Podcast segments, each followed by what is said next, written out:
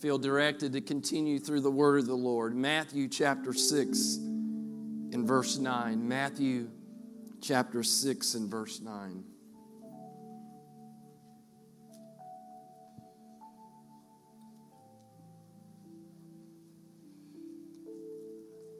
There is no one like our God. He alone rules and reigns all by himself. And he's made possible that you and I can be his sons and daughters. And we can rule and reign with him one day forever and ever. Amen. Matthew chapter 6 and verse 9. After this manner, therefore, pray ye Our Father, which art in heaven, hallowed be thy name. Thy kingdom come, thy will be done in earth as it is in heaven. And for a little while this day, I want to preach as it is in heaven, where his lordship is unrivaled and our worship is unrestrained. Lord, thank you. Thank you this day, God, for your holy word and your Holy Spirit. And we invite you in the next little while, God, that you would minister in us and through us and among us. And that, God, when this is done, that we would all leave a line in our lives to as it is. And we pray that with an expectation in the name of the Lord Jesus Christ. And would you say amen? amen. God bless you. You may be seated.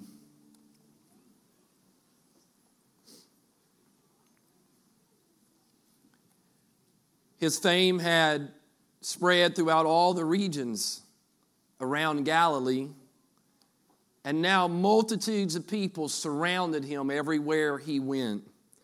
Some needed a miracle, and others just wanted to see one. And so Jesus escapes up into the hill country, and there his disciples meet up with him. And we do not know what Jesus intended for that time, but it became a special time of revelatory teaching that we call the Sermon on the Mount. There, Jesus laid out the values of God's kingdom that he had come to establish. And there he defined some of the core principles, habits, and attitudes that characterize a life that pleases God. And it is in the middle of this kingdom defining sermon, or what may have been a series of sermons, that Jesus provided them with a model of prayer. We call it the Lord's Prayer. This prayer obviously was not intended to be an exhaustive pattern, but was given as the fundamental framework of how we pray to God. Our Father, which art in heaven, hallowed be thy name. Thy kingdom come, and thy will be done in earth as it is in heaven. These first three acknowledgments serve as the overarching theme of our walk with God, where daily we align ourselves to His will and to His way, as evidenced by our exclusive loyalty and worship and obedience to God. But that's only the first part of the prayer. Jesus didn't stop there, he kept going. Give us this day our daily bread, and forgive us our debts as we forgive our debtors. And lead us not into temptation, but deliver us from evil. For thine is the kingdom and the power and the glory forever. Amen. You see, when you and I are properly aligned to as it is in heaven, then we are positioned as a beneficiary of supernatural provision where we can petition, Give us this day our daily bread. And we are positioned to receive supernatural peace where we are at peace with God and we have peace with one another. And when we're aligned with as it is in heaven, we are the beneficiary of supernatural protection from the trials that would overwhelm us, from the temptations that would undermine our faith, and ultimately through it all from that evil one and his deceptive and evil devices. Thy kingdom come, and thy will be done in earth as it is in heaven.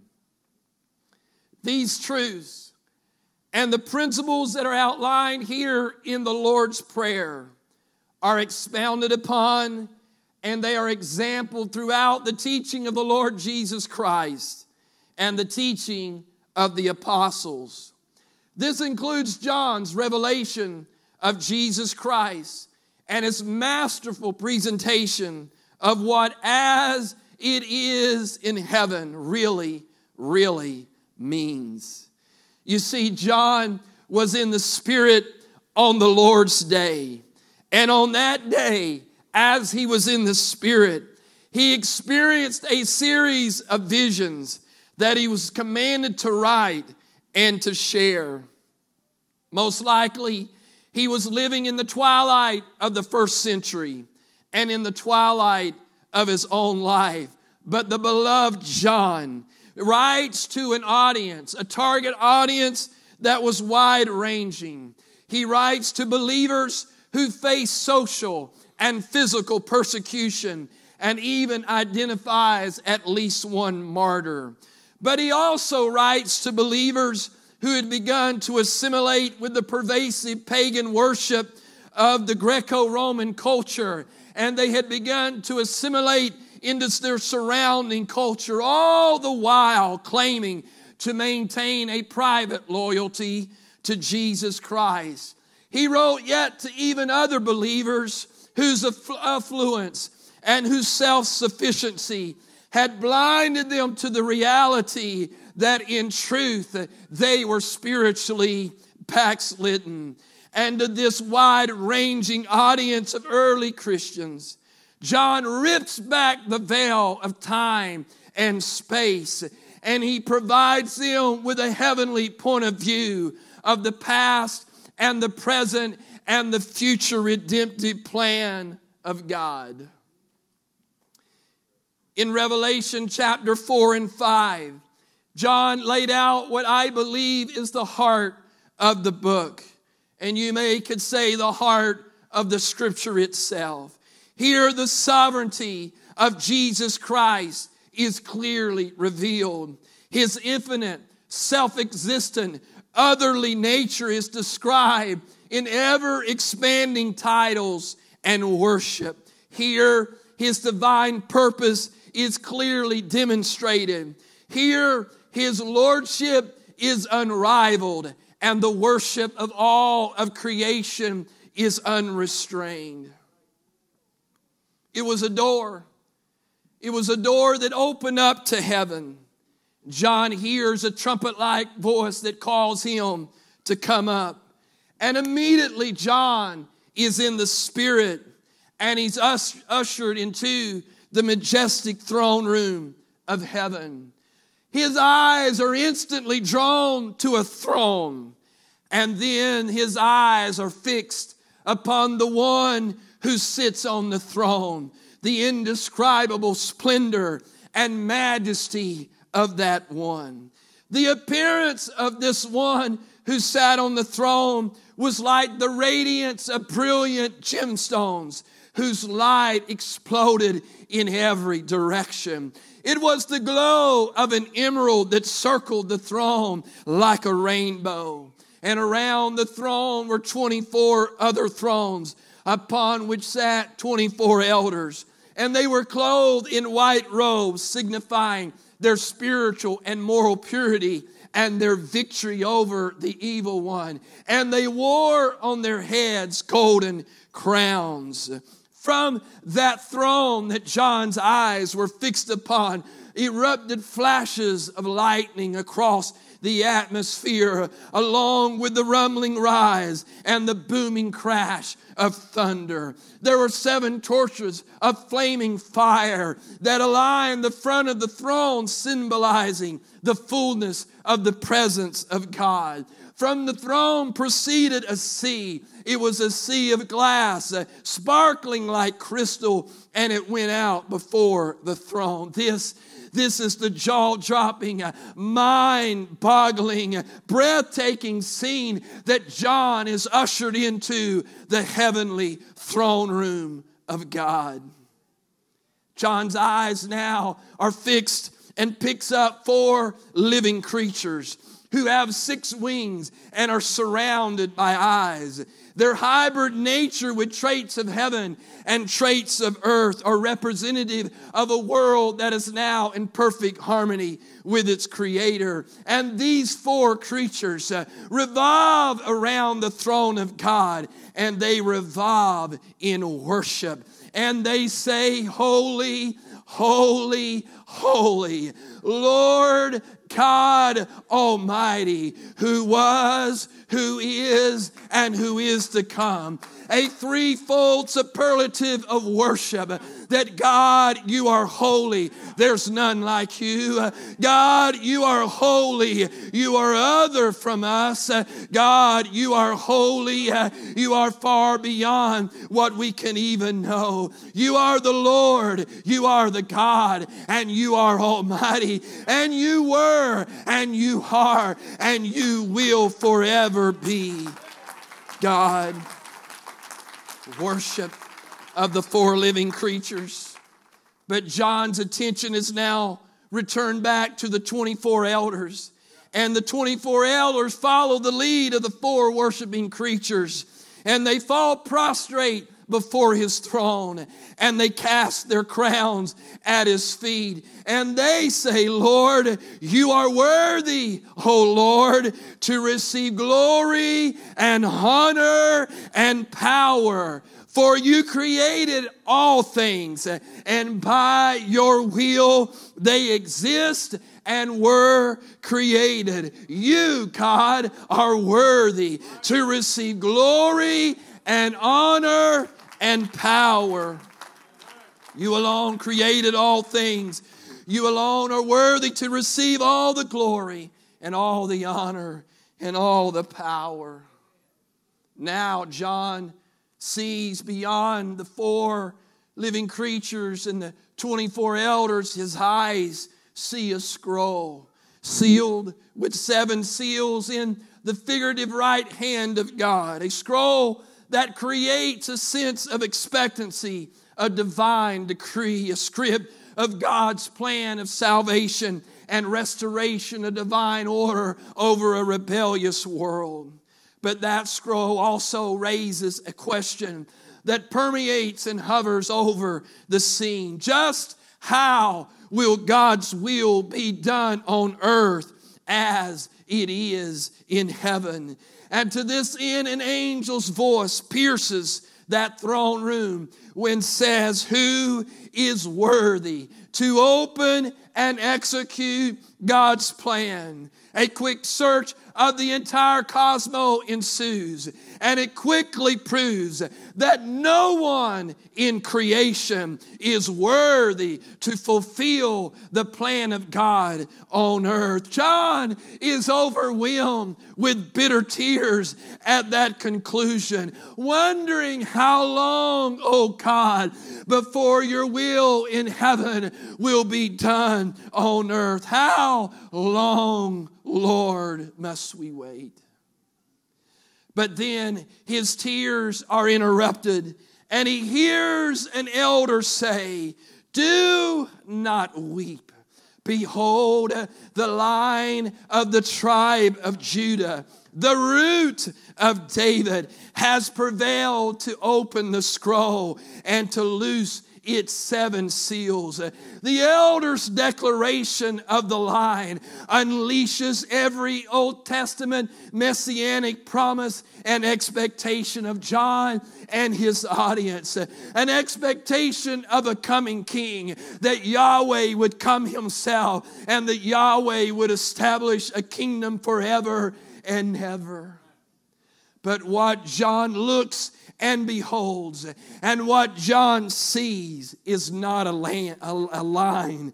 And I looked, and behold, in the midst of the throne and of the four living creatures, and in the midst of the elders stood a lamb as though it had been slain, having the seven horns and seven eyes which are the seven spirits of God sent out unto all the earth. In other words, the fullness uh, of God dwelt in the Lamb.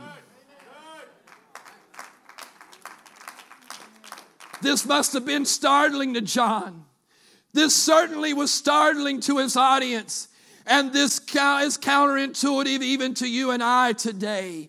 For when we think of a lion, we think of courage and strength and power. When we think of the lion, we think of the king of the jungle, jungle who conquers all. But when we think of a lamb, we think of some cuddly beast who's easy prey and just kind of lays down and is rolled over and has to kind of be herded along. That's how we think. We think about lions who conquer by inflicting death, and we think of lambs as those who are conquered because they succumb to death. But that's not what John saw. Here, John sees a lamb, but it is a lamb who has conquered through death. It is a lamb who has defied every expectation. It is a lamb who is a warrior and who is overcome, but he is overcome through his death. Yeah, you know, you understand what John heard recalled every promise of Yahweh coming. What he heard was the lion of the tribe of Judah and the root of David. But what he saw reflected the triumphant crucifixion of the Lord Jesus Christ. Amen. Now understand. Let's just stop here a moment. Understand that what John sees does not confuse nor conceal who God is, but what he sees reveals who Jesus Christ is. Jesus Christ is the Lord God Almighty who came himself to redeem people just like you and I. In fact, it is God who came himself to redeem all of creation. That's what John sees. That's who is revealed the Lord God Almighty, the mighty God in Christ.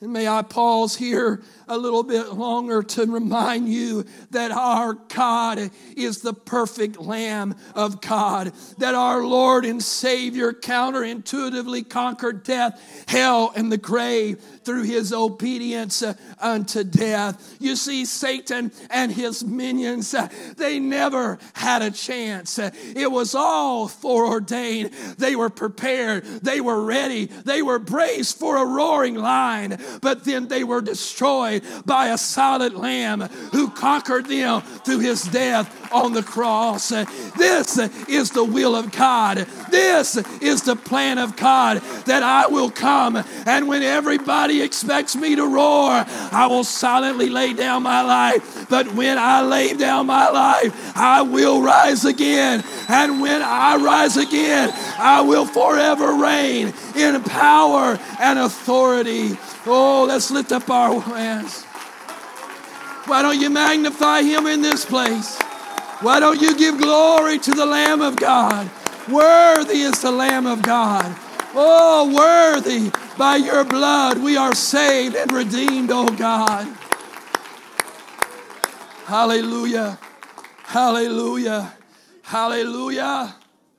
Our God is the lion and he's the lamb. It's more than a cute song. It is God's plan of conquering death, hell, and the grave. It's more than a cute lyric, it is the essentiality of who God is. He is the lion and he has conquered, but he's the lamb and he has redeemed all of creation back to him.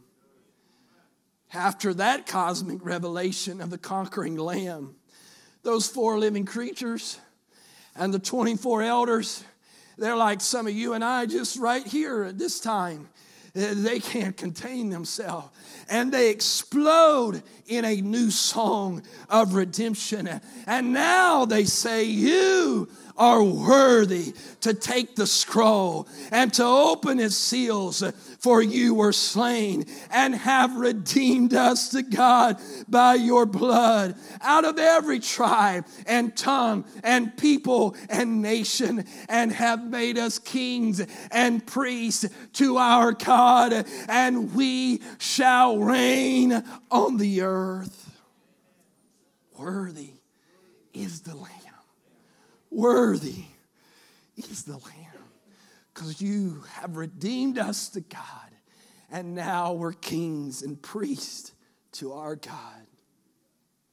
John's gaze now stretches out a little further beyond the four living creatures, beyond the 24 elders, to a third ring of worshipers, an incalculable host of angels who join in and proclaim a sevenfold praise of perfection. For they utter, Worthy is the Lamb who was slain to receive power and riches and wisdom and strength and honor and glory and blessing. Worthy is the Lamb. But it's still not complete. Heaven's throne room expands even further. John's gaze stretches out more, and he sees this fourth ring of worshipers around the four living creatures and around the 24 elders and around the innumerable host of angels. Now there is an incalculable multitude that represents all of creation. And this multitude now joins in to this song and they say, Blessing and honor and glory and power be to him who sits on the throne and to the Lamb forever and ever and ever. And in heaven, everything is now in perfect order, for everything is aligned around the throne. And therefore, those four living creatures who got it all started, now they pronounce an emphatic Amen. It is done, it is finished it is final. Worthy is the Lord God Almighty, who is the lion and the lamb. For by his word all things were created, and by his blood all things are redeemed. This is what it means to align oneself to as it is in heaven, where his lordship is unrivaled and our worship is unrestrained, as it is in heaven. Whether John's audience felt strength and encouragement as they endured hardship and suffering, or whether they felt the uncomfortable conviction in light of the cross over their compromise and assimilation with the surrounding culture. Or further yet, if they were disturbed by the stark reality that they had been blinded in their own selves, when in fact they were spiritually backslidden. Regardless of how his audience may have responded, John stepped to the podium of their lives and he challenged them all to align themselves to as it is in heaven.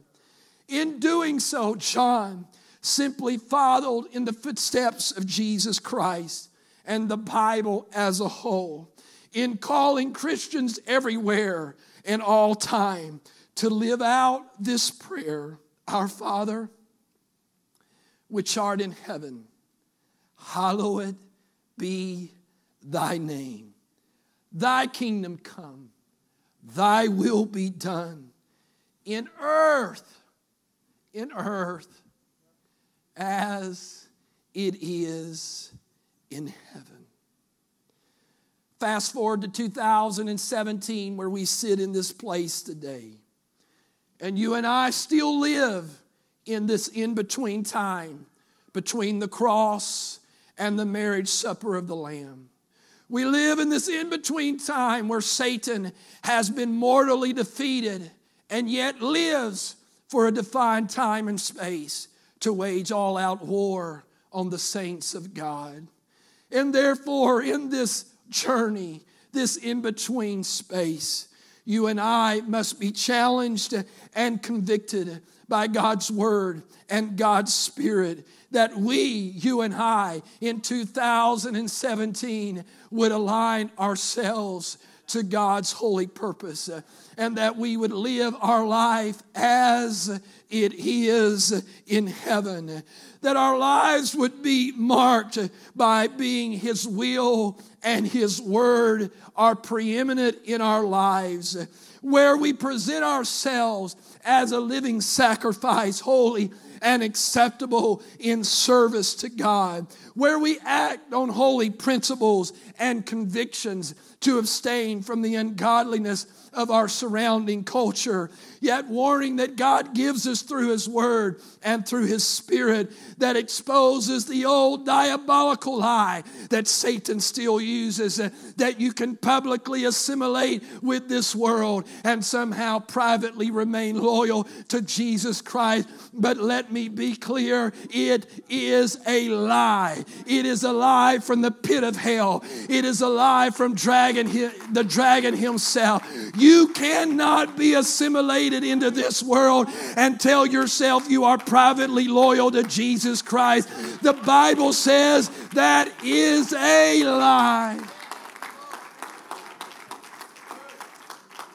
That in this day and age, you and I, by His Word and Spirit, would strive, would be compelled to live as it is in heaven, that we would be moved to lay aside every weight or sin that would entrap us uh, or that would distract us from pursuing after Jesus Christ alone, that we would be moved to worship God from the depths of our heart in a way that is unreserved and unashamed. With all of our heart, our mind, mind, our soul, and strength. Hey, hey, whether they're singing an old hymn uh, or they're singing a, a pounding anthem or they're singing a shout, shout beat of a choir song, it really doesn't matter because when I stand before Him and when I think about who He is, uh, I am compelled to worship. I am compelled to worship without restraint. I am compelled to worship and not be ashamed. Hey, can I tell you something? It doesn't matter what your temperament is.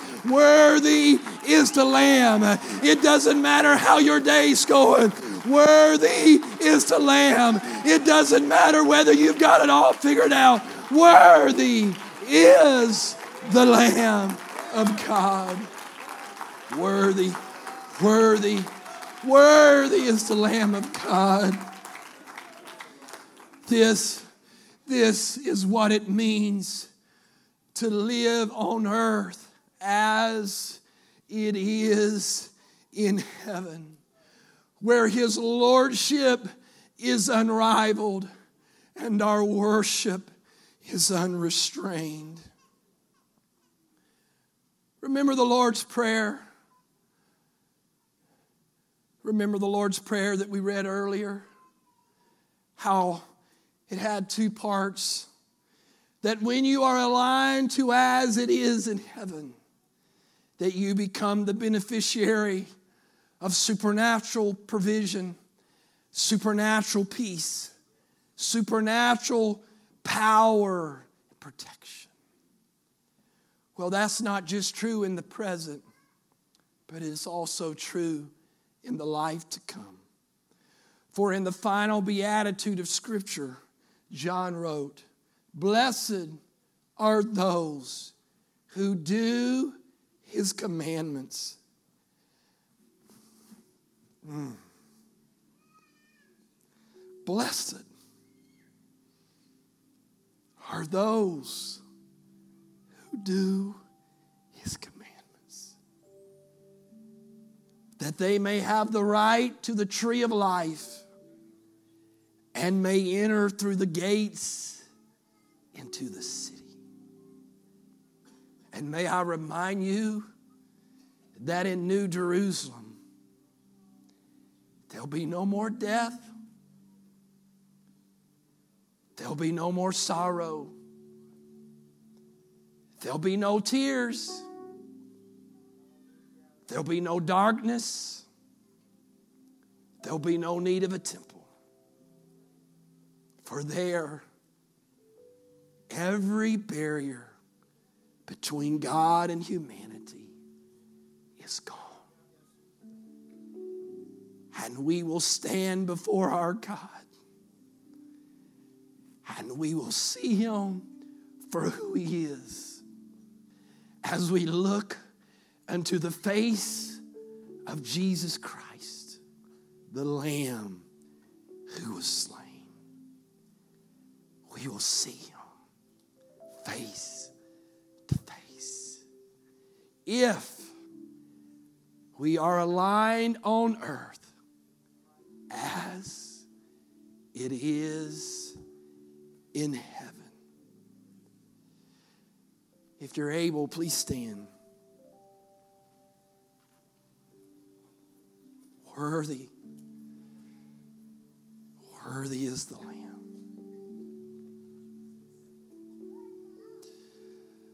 In this in between place called life, where you and I are at right now. This time where heaven is near but not yet.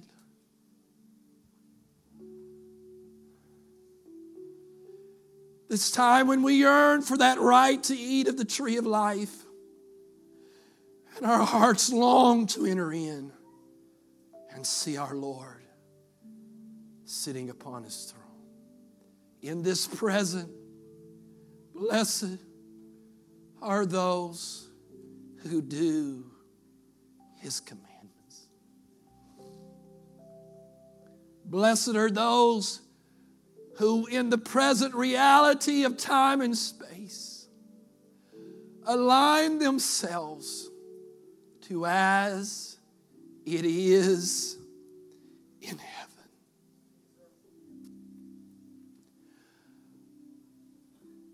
Want to go there.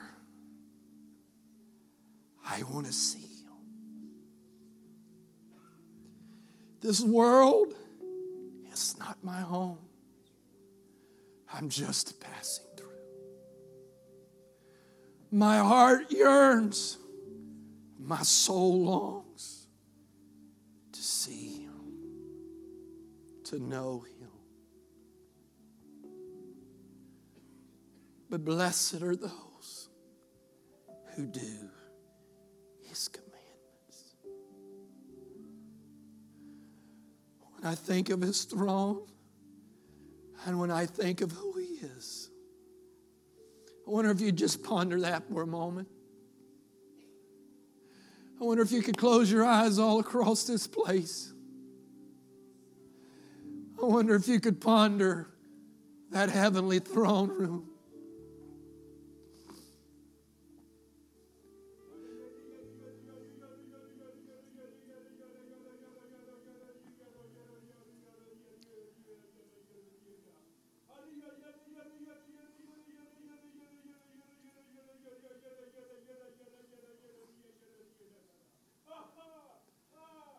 Wonder if you could do that. Come on.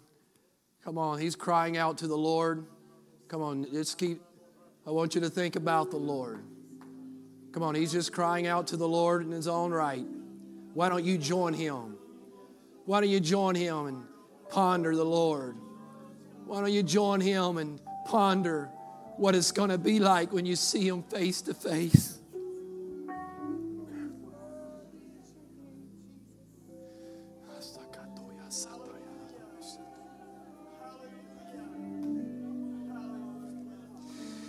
You see, every one of us have a throne. We sit on a throne of self rule. We sit on a throne of free will. We wear crowns of our own authority on this earth.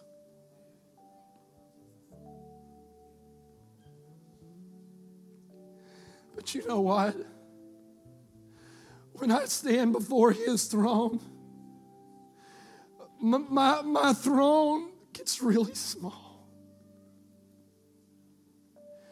And when I stand before Him, my crown of self will doesn't seem very significant.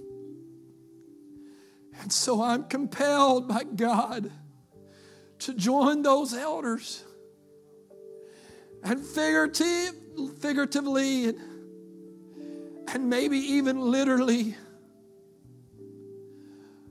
I have to bow down before Him. I have to bow this knee of self rule.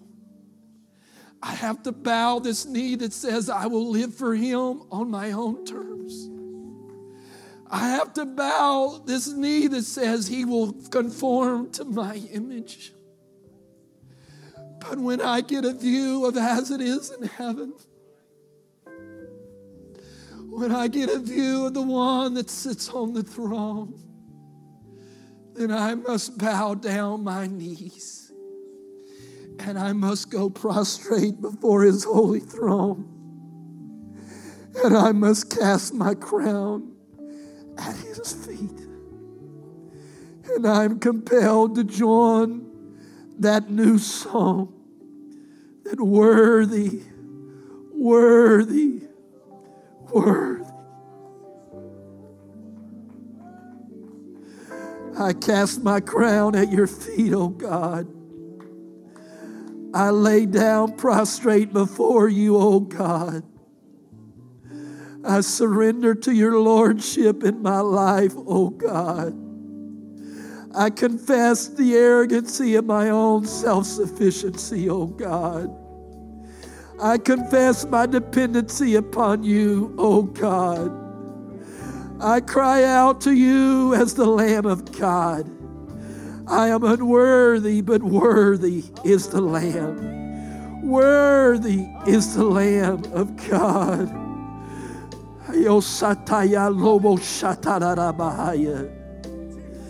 I wonder if all over this place you could make this an altar.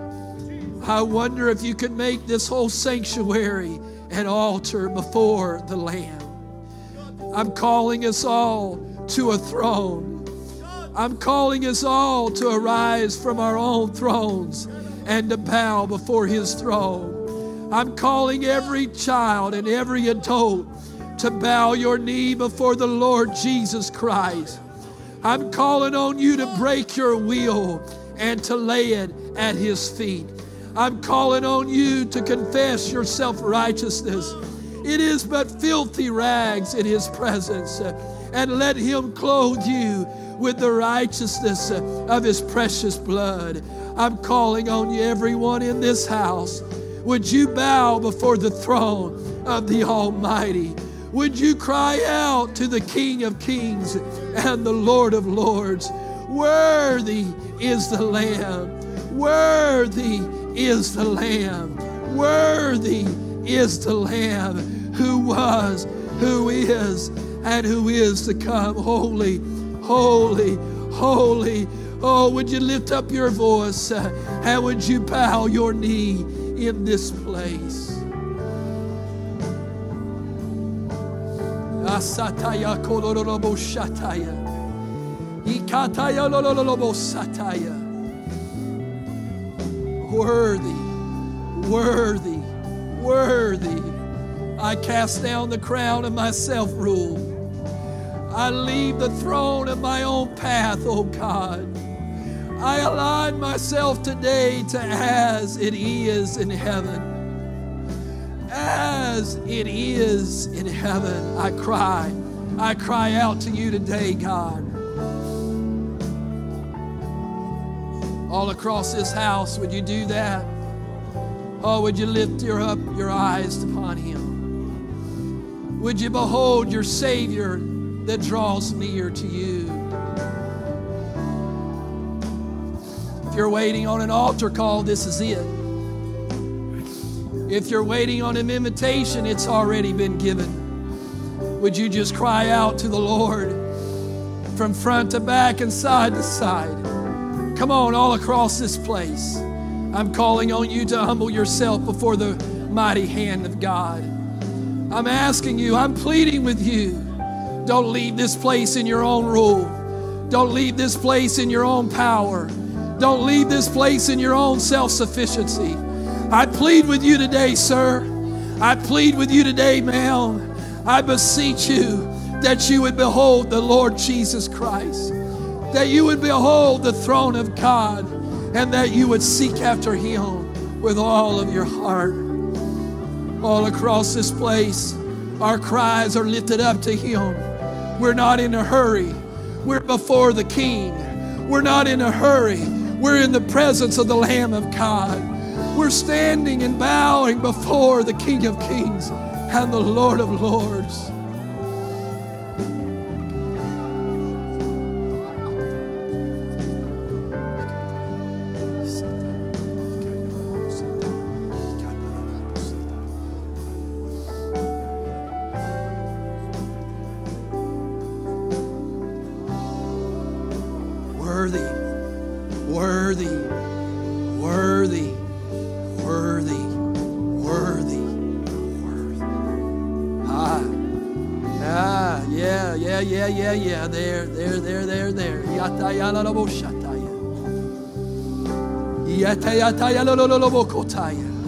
Worthy is the one who sits on the throne. He alone sits on the throne. Not me, he sits on the throne. Worthy is the one.